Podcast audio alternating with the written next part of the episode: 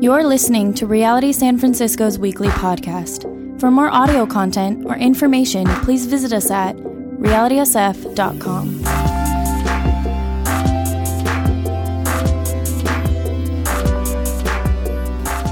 As uh, Dave said, our text is going to be John 9. It's the whole chapter, so just bear with me. As he went along, and this is Jesus, he saw a man blind from birth. His disciples asked him, Rabbi, who sinned, this man or his parents, that he was born blind? Neither this man nor his parents sinned, sinned, Jesus said, but this happened so that the works of God might be displayed in him. As long as it is day, we must do the works of him who sent me. Night is coming when no one can work, and while I am in the world, I am the light of the world. After saying this, he spit on the ground, made some mud with the saliva, and put it on the man's eyes. Go, he told him, wash in the pool of Siloam. This word means sent. So the man went and washed and came home seeing. Now, his neighbors and those uh, who had formerly seen him begging asked, Isn't this the same man who used to sit and beg? Some claimed that he was. Others said, No, he only looks like him. But he himself insisted, I am the man. How then were your eyes opened? They asked. And he replied, The man they called Jesus made some mud and put it on my eyes. He told me to go to Siloam and wash. So I went and washed, and then I could see. Well, where is this man? They asked him. I don't know, he said. They brought to the Pharisees the man who had been blind.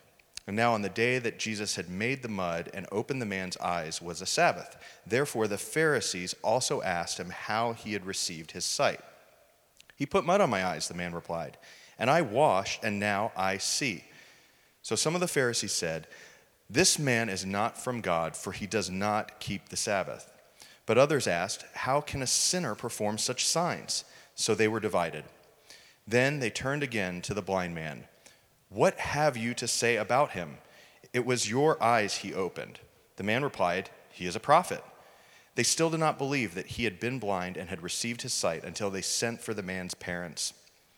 Is this your son? They asked. Is this the one you say was born blind? How is it that now he can see? We know that this is our son, the parents answered. And we know that he was born blind, but how he can see now or who opened his eyes, we don't know. So ask him. He is of age, he will speak for himself.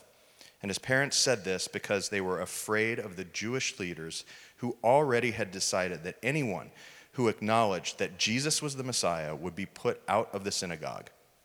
That was why his parents said, He is of age, ask him. So a second time, they summoned the man who had been blind. Give glory to God by telling the truth, they said.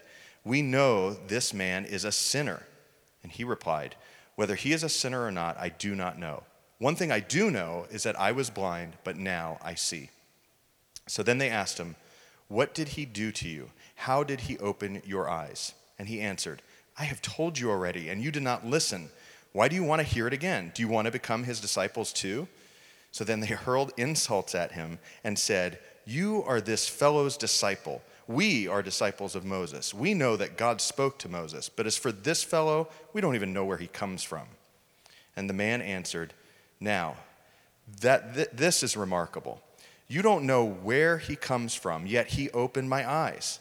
And we know that God does not listen to sinners. He listens to the godly person who does his will. Nobody has ever heard of opening the eyes of a man born blind. If this man were not from God, he could do nothing. And to this they replied, You were steeped in sin at birth. How dare you lecture us? And then they threw him out. Jesus had heard that they had thrown him out. And when he found him, he said, Do you believe in the Son of Man? Who is he, sir? The man asked. Tell me, so that I may believe in him. And Jesus said, You have now seen him. In fact, he is the one speaking with you. Then the man said, Lord, I believe. And he worshiped him. Jesus said, For judgment I have come into this world, so that the blind will see, and those who see will become blind. Now, some Pharisees who were with him heard him say this and asked, What? Are we blind too? And Jesus said, If you were blind, you would not be guilty of sin. But now that you claim you can see, your guilt remains. This is God's word.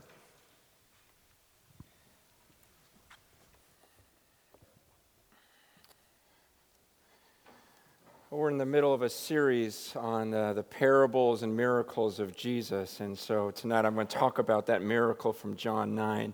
Uh, my name is Francis. I, I, minister in the Bayview Hunters Point area here in San Francisco. Good friend of uh, Dave Lomas. And um, he asked me to talk about a miracle. And this is the one I chose because I always loved this story, um, but I've never really taught it. So I thought, eh, let me try it on you. Um, but before I get into this, I had lunch. Eh, you guys uh, ever been to the restaurant, The Plant, out here? It's a great restaurant. But, um, anyways, I was with one of the owners uh, the other week, and he was telling me this story about his parents. And it was so cool because he says his parents have been married for 76 years. Okay? He's, his dad's 95, his, his mom's 96. And uh, he says they've been together actually since sixth grade. It's like 84 years that these two have been living life together. And, and he started talking about how he says, You know, my mom actually, her mind is gone. She's not there anymore. But my dad will just sit there with his hand on her arm. And I, I was just trying to picture that. Like, I can't imagine like that type of relationship for that many years and what goes through his mind as he just puts his hand on her arm. They can't communicate anymore but just the thought of all of these years of memories of remembering sixth grade and running around and playing tag or whatever to, to getting married and having kids and grandkids and great grandkids and now you know all the fights all the hardship everything they, they, they got through together and now ending their life together. I thought man what would that feel like? I, I mean first of all it's just beautiful because you never hear of that um, but I, I, just started to think because, you know, my, my, wife and I, we've been married like 20 years. And, um, you, you, know, she's, she's starting to get wrinkles and, uh, and she complains about them.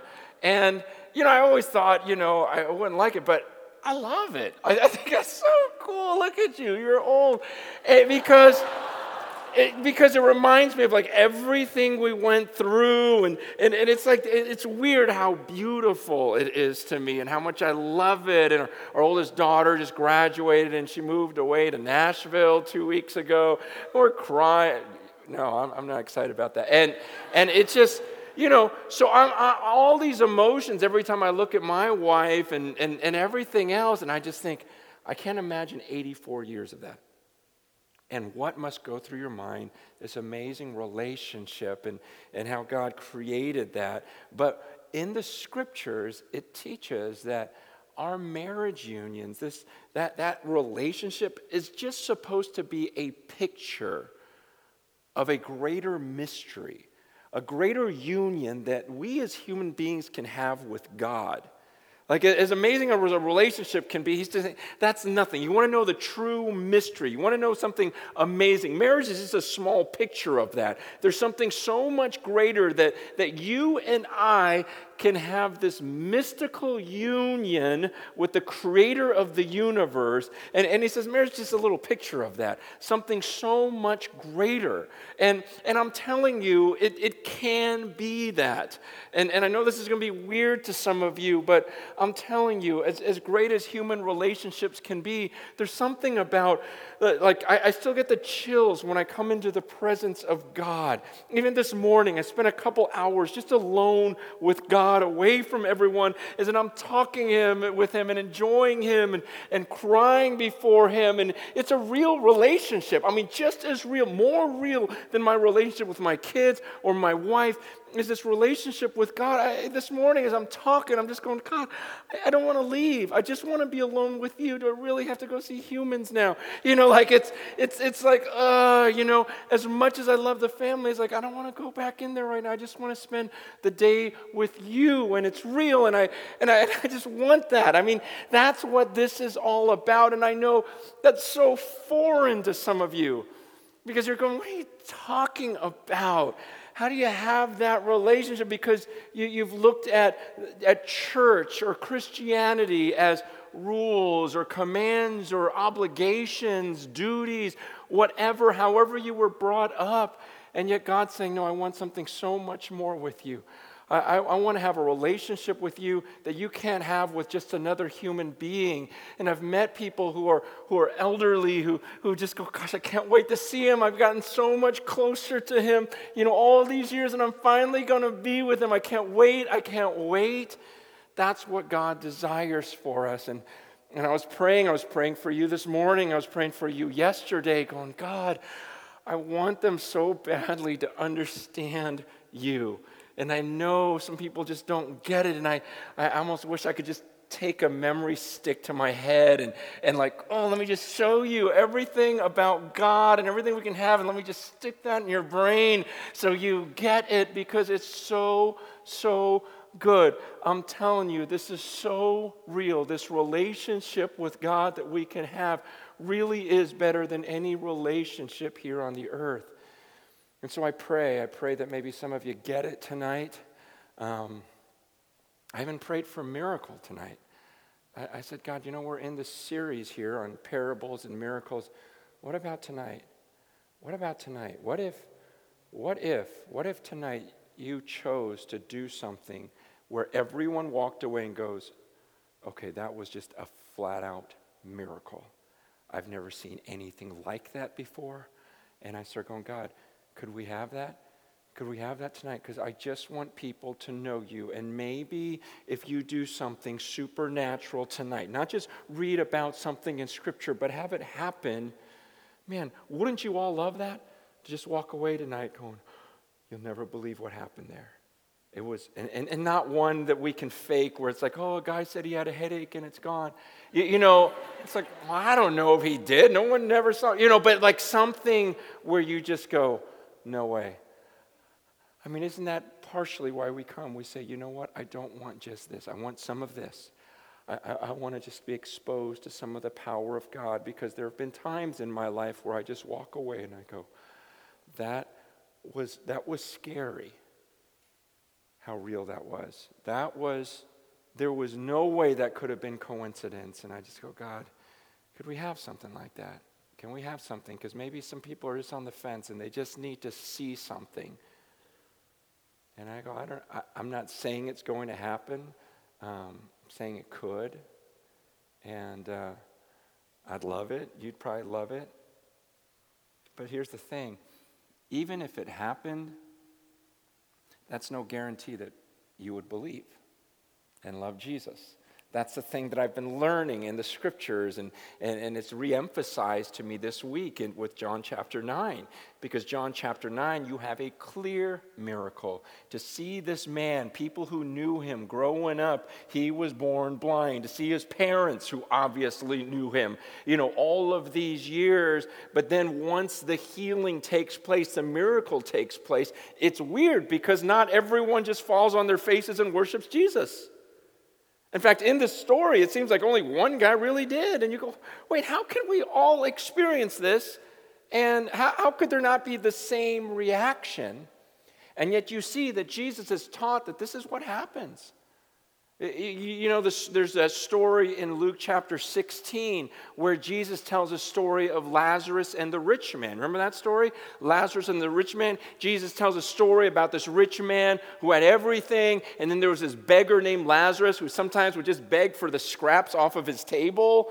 You know, but they both die, and, and it explains how um, Lazarus goes to a better place, but the rich man does not, and he goes to a place of torment. And there's a scene where he's crying out, saying, Could you just send Lazarus to like dip his finger in a, in a pool of water and, and just touch? I'm not asking for a lot, just dip my tongue in a little drop of water because I'm, I'm in agony down here. And then, then he asks, he goes, Well, can you send Lazarus back to the earth, back to my relatives, and can you have him warn them? Warn them of what could take place if they don't, if they don't really follow. And then Jesus, you know, is telling the story, And the answer is given when he says, Can you just send someone to warn him? Then in verse uh, 31, he said to him, If they do not listen to Moses and the prophets, they will not be convinced, even if someone rises from the dead. Okay, look at that is a crazy statement. He's, he's saying that this book, the words of Moses, the prophets, are so powerful that if you teach this and the person doesn't listen, even if someone came back from the dead and read these verses or said the same thing, they're still not going to listen. And I'll be honest, I have a hard time believing that still. I know Jesus said it, but sometimes I go, really? Like if someone rose from the dead, doesn't that give it a little more emphasis? Like, doesn't that do something? And yet, what he's saying is no, there's a heart condition that we sometimes think that all these external things will change someone. Haven't there been times in your life where you just, you, you almost hope for something strange to enter someone's life because you think, well, if this happened to him, then he'd believe. And it still doesn't work. And, and it's the same thing. You'll, we'll see this in, in, in John chapter 9 a clear miracle. It's never been seen before. These people see it, and still some people don't believe. And it's just like Jesus said look, I, I, could, I could rise from the dead, and people still won't believe because there's something in their hearts. There's a hardening in there. That's why you read about those Pharisees, and you're like, wow, really? That's the way they responded? And so, uh, you know, John 9, it's a, it's a long passage, so we're not going to get into the, you know, every nuance of it. I'm just going to, all I want to focus on is the way people responded. That's all I really want to look at because it's, it's weird. But we know it. Two people can grow up in the same household, right? Same mom and dad, same experiences for the most part, and then go completely different directions. Why is that? You would think that the similarity in experience would cause a similar response. And what Jesus has said all along, it's, it's not about the externals. There's something in our hearts. And, um, and I want to look at that. Uh, but, but before we, we do that, I just want you to notice two things about this, this story in John 9. Two things I want to point out to you that I want to make sure you don't miss. The first one is this there was a guy who was blind and then he could see. Okay, did you catch that? I, I just want to make sure you understood that because sometimes we can jump into like little details. It's like, okay, teach me something I don't know. Tell, show me that. You guys, okay, someone was blind since birth and had been begging for years, and everyone knew him, and then he could see. And the reason why I bring up the obvious is because, look, we sometimes want to jump to obscure facts. But the truth is, is if that happened tonight, if someone you all knew was blind and blind from birth, and he came here and, and he was healed, you wouldn't look at me and say, uh, teach us some lessons from that. You know, give me four lessons that start with the letter R, you know, about you would you would just freak out, right? You would run out your Instagram, take a picture of his eyes. You would just you would I mean, imagine what would you do if that happened tonight? You wouldn't want to just sit around and go, "Well, let me tell you, you know, the culture of you know why we did this." You would just be terrified, you'd be blown away, you'd be amazed. And so understand first and foremost that that's what this is about is Jesus Christ performed a miracle. There were a lot of teachers that day. There were plenty of brilliant people just like there are today. And we want to value this opinion, this opinion, this opinion, but when someone opens the eyes of the blind, it's an unwritten rule that his opinion matters more than yours. Okay? And that's what goes on here. Suddenly you have this man who is opening people's eyes who were born blind. He's raising people from the dead, and they don't know what to do with it. They, they, they bring him to the Pharisees because they go, okay, you told us that if we believe in this Jesus, that we would get kicked out of the synagogue, meaning we lose everything. So they're like, what do we do? He just healed a blind guy. What do we do here? And that's why they bring this guy. But the second thing I want to point out before we look at their responses is why was the man born blind? This is very important. In, in verses, verses 2 and 3, he explains why this man was born blind. It says that his disciples ask him, Rabbi, okay, why is this guy blind? So they see a blind man. They go, Did he sin? Or did his parents sin? See, because in their mind, if someone had a deformity or whatever, it's because of sin. I mean, God's fair, so he must punish people, and that's how he does it. But they said, okay, but this guy was born born this way. So he didn't do anything, right, Jesus? So then was it his parents that did this? You know, was it their sin and their consequence was having a born, you know, a blind child? And God answers, Jesus answers and says and makes it very clear, sets the record straight. He goes, "It's not that this man sinned or his parents sinned, but that the works of God might be displayed in him." Okay, catch that. Why was he born blind? There's a reason that the works of God might be displayed in him. Okay, my question to you right now is Are you okay with that? I mean, think about it. So this man suffered, didn't he? his whole life being blind to the point where now he can't do anything but sit in the road and beg. That's a pretty tough life. His parents suffered you know, caring for him all those days and, you know, wanting the best for your kid and then realizing he's not going to see the things that you see and then having to help him. And that's, that's probably hardest on him because he doesn't want to be a burden to anyone. So, all of this suffering, all of that took place so that years later Jesus could do this work. Are you okay with that? Is it okay for God to say, I'm going to have this person born blind? He's going to suffer, his parents are going to suffer, all because one day I want to do this work and put it on display?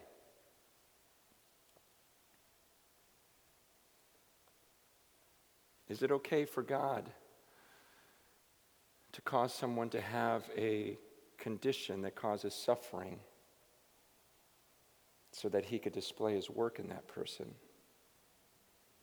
It's a very important question. I mean, doesn't that make him evil? If he caused someone else to suffer just so that he can do his work? I mean, shouldn't our comfort be the greatest priority to God?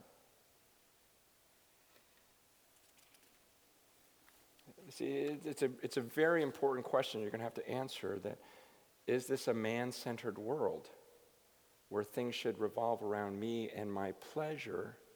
And is God's working and displaying of his power actually more important than my pleasure? Is it actually good that the universe centers around God and his plan and his works rather than me and my pleasures and desires? Is it good that, that there's a God and things center around him and not me? Because then you got to start asking the question is it okay what Jesus says to the church in Smyrna in, uh, in, in Revelation? In the book of Revelation, he tells the church in Smyrna, he says, Look, I know you're being persecuted for me. He goes, But be faithful, even until death, and I'll give you the crown of life. Is, is, God, is that okay that God says that? He tells these people they don't even get the happy ending on earth. At least this blind man, yeah, he suffered, but then boom, he saw, you know, and, and things must have changed. It must have been amazing. But, what, but Jesus also tells people look, you be faithful. I know you're suffering right now, but be faithful even to the point where they kill you. No happy ending on the earth be faithful unto death. And guess what? I'm going to give you the crown, which is life. I'm going to give you a better life in the future. I mean, the amount of faith it would take to believe I'll suffer, I'll be tortured, I'll even die for this thing because I know there's something better. Is it okay for God to do that? And suddenly it's not revolving around our comfort anymore. Is God worth it? Last weekend, um, last weekend I was at, in an airport down in LA, and uh, I just said goodbye to my daughters. I'm all sad, and and uh, and I don't think it was coincidence. I ran into like my hero you know, in the airport right afterwards. Like my biggest hero on the earth, I think.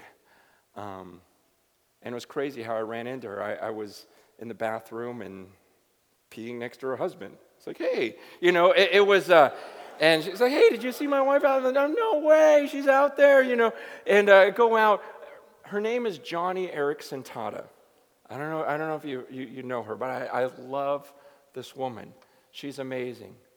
For those who don't know who she is, in 1967, 1967, she was diving into a lake and didn't realize that it was shallow.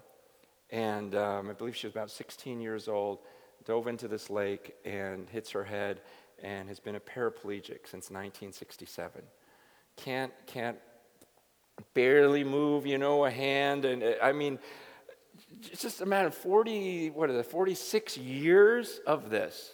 46 years, for the last 46 years, confined to a wheelchair. First thing she does is she learns to paint with her teeth. Taking a teeth, because she can still move her head a little bit. She does these amazing paintings and becomes an artist. She starts writing. You know, they figure out a way to get her thoughts. You know, she dictates whatever. She's, she's a best selling author, written over 50 books. Not only that, but um, she's worked with Condoleezza Rice, you know, with the, the disabled here in America. She has her own TV show.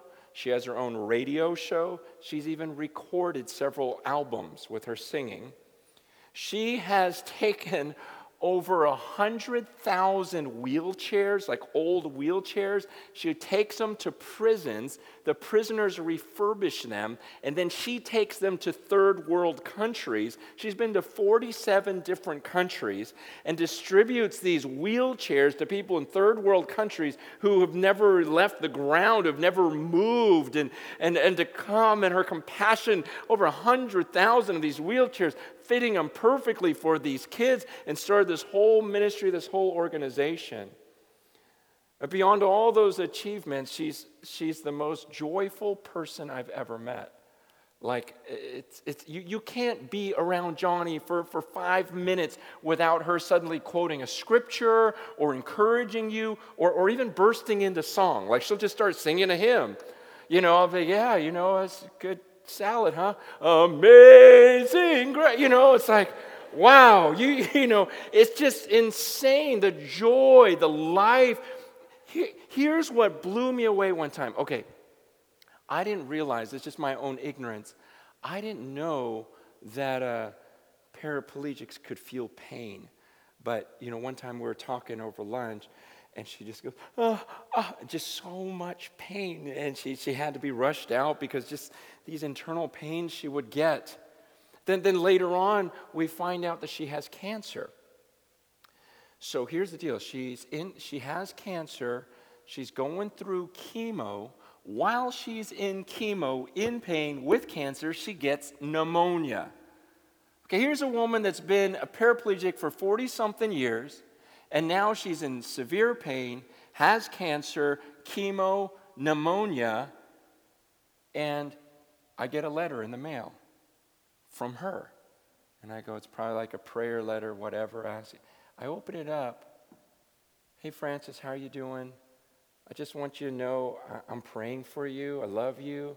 I know you're going through some different changes in life, and just want you to know you got someone on your side. And uh, I want you to know that I've been praying for you and I hope you're doing okay. You hope I'm doing okay. You, you know, it, it just blew my mind. How can you think of anyone when you're going through so much? I mean, I don't think of anyone when I have a cold, you know, and, and it's just, I, I, look at this woman and I go, wait, no, all these years of suffering. She tells me how hard it is to get out of bed every day and have someone pick you up out of the bed and you just go, another day and everything else. But the joy, the life, the way she thinks of others. And so, again, is it okay?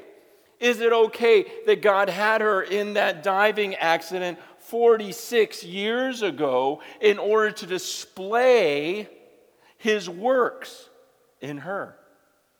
Is it okay for him to have someone suffer like that to say, Watch, look how great I am. I'm so great that this woman can have tremendous joy for all of these years through all of that suffering because I'm better than all of that? Is it okay that God might have had some of you grow up in an abusive home? That somehow through it all you could find Jesus and find this joy that's so great that everyone would look at you and go, Wait, you went through so much. How can you have so much joy? Who is this Jesus? Look, I know there's crazy stories in this room of things you've been through, the temptations that strike you, that where you go, gosh, how could there be a God? If He says this is wrong and I'm so tempted, this is it possible? Is it okay if God allowed you to go through some of these abuses, some of these broken relationships, some of this pain, some of this temptation, in order that He might work His works through you and display in you look, here's someone who's had a real rough life. But look at his joy, look at her joy, because that's what I do. Is it okay that, that he could, or, or maybe it's the opposite? Could he bless you with a great family and a great wife and great life and riches beyond imagination so that you could say, man, that stuff doesn't even matter? You, you got to know this God. That whatever circumstance we're in, he does it in order to display his works. See, that's what happens in this man's life. Here's a verse that'll help us, I hope, understand the way people respond to things. It's Titus chapter 1, verse 15, and it says this To the pure, all things are pure. But to those who are corrupted and do not believe, nothing is pure. In fact, both their minds and consciences are corrupted. See what's saying? He says, To the pure, all things are pure. If you talk to Joni Eareckson Tada right now, she would praise God for that crazy accident that she went through. She would praise God for the cancer, the pain, everything else. Why? Because to the pure, all things are pure. To those who have a pure heart, they take everything that comes in life and says, you know what, this is going to be used to the glory of God. This is okay. But haven't you met also other people that no matter what happens, God gets the blame for it? Because it's not about the situation. That's why two people can have the same external experience, but to the pure, he's going to say, Gosh, all things work together for the good. I actually praise God for this. Another person blames God for it. It's about a heart condition. And that's what we see in this, in this story. I mean, you have the Pharisees. They know this man was born blind, right? In fact, when they weren't sure, they said, Bring his parents in. We know his parents. They're a part of the synagogue. Bring his parents in. And his parents are going, Yeah, that, that's him. He can see now. They see a miracle. Okay, these Pharisees were against Jesus. They said, if you believe in him, you're out of the synagogue, which means you lose all of your security, all of your relationship, you're ostracized, you're on your own. You would think that if they experience this miracle, and that's why all these people bring the blind guy to the Pharisees, going, What do we do? This is clearly a miracle. What do we do? And what's their response? I mean, look at look at what he look at what they do. In, in, in verse uh, 31, it says, "We know that God." I, am sorry. Let's go to uh, verse 30 when the blind man is. Uh, is speaking, and, and the man answers, This is an amazing thing. You don't know where he comes from, and yet he opened my eyes? We know God doesn't listen to sinners, but if anyone's a worshiper of God and does his will, God will listen to him. Never since the world began has it been heard that anyone opened the eyes of a man born blind. If this man were not from God, he couldn't do anything. And they answered him, You were born in utter sin, and would you teach us? And they cast him out. That's your response? Here's a miracle in your face, but their heart was so hardened. They just were not going to believe in Jesus. They already made their mind up. And this guy's going, How can you even question this? I've been blind my whole life. No one, never in history has this happened. And what's their response? You know what? Who are you? You were born in sin. That's why you were blind. And, and get out. That's how you're going to. Why? It's a condition of the heart. But then you look at this man, and he has a completely different response to Jesus, right? It seems like the more, the more the, the Pharisees and religious leaders and the people question him, the more he just gets bold and says, No, I know who he is, to the point where he gets kicked out. He's not going to back down. He just keeps popping off. Like, what? You want to be his disciple too? How many times I got to tell you the story? I was blind. I see. You know, like, what, what more proof do you want? What are you going to do? What are you going to say? You know, he goes, this never happened in history. And then they kick him out. He just was not going to back off. What I love about the story, though, I, probably my favorite verse in that is verse 35 where it says, Jesus heard that they had cast him out. And having found him, he said, Do you believe in the Son of Man? Like Jesus hears later on, hey, they just kicked that guy out of the synagogue. Like he's been ostracized from his whole community, and Jesus goes and finds him. And can you picture this guy like all alone? And no one, no one, and, and Jesus goes and goes, No way. He goes and finds this guy and just says, Hey, do you believe in the Son of Man? And the guy's like, Who is he? I, I want to believe. And he goes, It's me. I'm the one that healed you, I'm the one that gave you your sight. And it says the man just worshiped Jesus. I love that. I love that picture of this guy suffering the consequences. See, the blind man responded properly. He says, Look, I, I know who he is, and you can kick me out. You can take everything from me. I'm not going to back down. And he loses everything, and Jesus finds him where he is and comforts him and says, Look, I'll be enough. I'm with you. You're right here in front of the Messiah. And he just worships him. I just love that picture. But there's one last response I want to bring up. It's the response of his parents. That's the weird one to me. His parents. When, when they're brought before the Pharisees, and the Pharisees go, Hey, is that your son? Yep. Was he born blind? Yep. How did it happen? And they start thinking, well, if we say Jesus healed him and we believe in Jesus, we get kicked out of the synagogue, but I can't deny that that's. So they just go, ask him.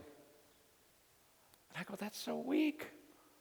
I mean, imagine those, those of you who are parents, man, if your son who you, you saw him, eh, you know, all your life, and then suddenly he's 30 or something, and he receives his sight, wouldn't you just freak out and go, man, whoever healed you, I'm following him? I, but they, they, but it's so hard because they thought, I can't let go of the security I've had my whole life. You know, all of my relationships are in the synagogue, all my friends are in the synagogue. This is all I've ever known. And if I follow this Jesus, I'll lose all of this. So they just kind of straddle this fence and go, Well, I. Yeah, he was blind. Yeah, he definitely can see. Yeah, he's our kid. This is the way it's always been. Um, but I, that's, we're just going to leave it there. Our lips are sealed. Talk to him. And, and when I read that, I thought, you know what? This is like so many people today. And maybe a lot of you in this room. Where something in you, you know that Jesus Christ is the Son of God who died on that cross for your sins. Like you know it, and you, you wouldn't dare with your mouth say, No, Jesus is not the Son of God. Like you wouldn't say that, but at the same time, you look at your life and everything you've been holding on to all these years, and you're going, I don't know if I can just let go of all of that. I, I'm not ready to just break free from all that, but I also know that Jesus is real and I don't want to deny him. Can I just kind of stay here and be neutral. I don't want to follow Jesus, but I don't want to deny him either. And so I've just been praying, going, God, I, bet you there's people like that. You know the consequences of following Jesus, and so you're not willing to let go. And you're like those parents where you're like, I don't want to blaspheme Jesus, but I also don't want to just completely abandon everything and follow him. So I've just been praying and saying, God, maybe, maybe tonight that miracle will happen where suddenly the scales will fall off and you'll go, man, Jesus is so worth it. I'll get kicked out of whatever. I'll leave whatever lifestyle. All these years, it's all I've known. But I don't know. I, I just, I get it now. And I want to follow him. And so I want to close just reading three verses because I believe the Word of God, like Jesus said, this is the power. Maybe there'll be a miracle tonight. that's external that we can all see. And maybe there'll be a different miracle tonight where some of you who have never believed in Jesus, maybe even been like the Pharisees and just did everything you could to deny him, maybe tonight's the night you just hear some words from the Bible and you go, I get it. Romans chapter 5, verse 8 says this But God demonstrates his own love for us in this while we were still sinners, Christ died for us. Since we have now been justified by his blood, how much more shall we be saved from God's wrath through him? For if, while we were God's enemies, we were reconciled to him through the death of his Son, how much more, having been reconciled, shall we be saved through his life? God says He demonstrates this that even though we were sinners, Christ died on that cross for us. And that saved us from the wrath of God. And He says we were enemies, and Jesus brought a reconciliation. And maybe right now, you just hearing those verses and that explanation opens your eyes because maybe you go, wow, I thought I was always a good person. I thought that because I did pretty much good things that I'm going to heaven. But this says that we're all sinners and and, and I thought that God was good with everyone, and it says that we're enemies of God. The wrath of God, I thought that was old school that we don't. And yet it says that Jesus saves me from that. And maybe for the first time you understand look, we're all guilty. We've all done things and quit defending yourself and go, God, okay, here it is. Here's all the things I've done. And he says, Great, Jesus then died on that cross and he paid for your crimes on there. And so I no longer have to pour my wrath out on you and have you pay for it. He took it on the cross and now there can be reconciliation. We're no longer enemies, but you can be called a friend of God. And you can begin this relationship, this marriage, this mystical union that I promise you is better than what you could have have with another person.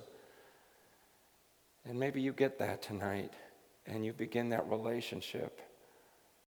Let's just worship Him right now.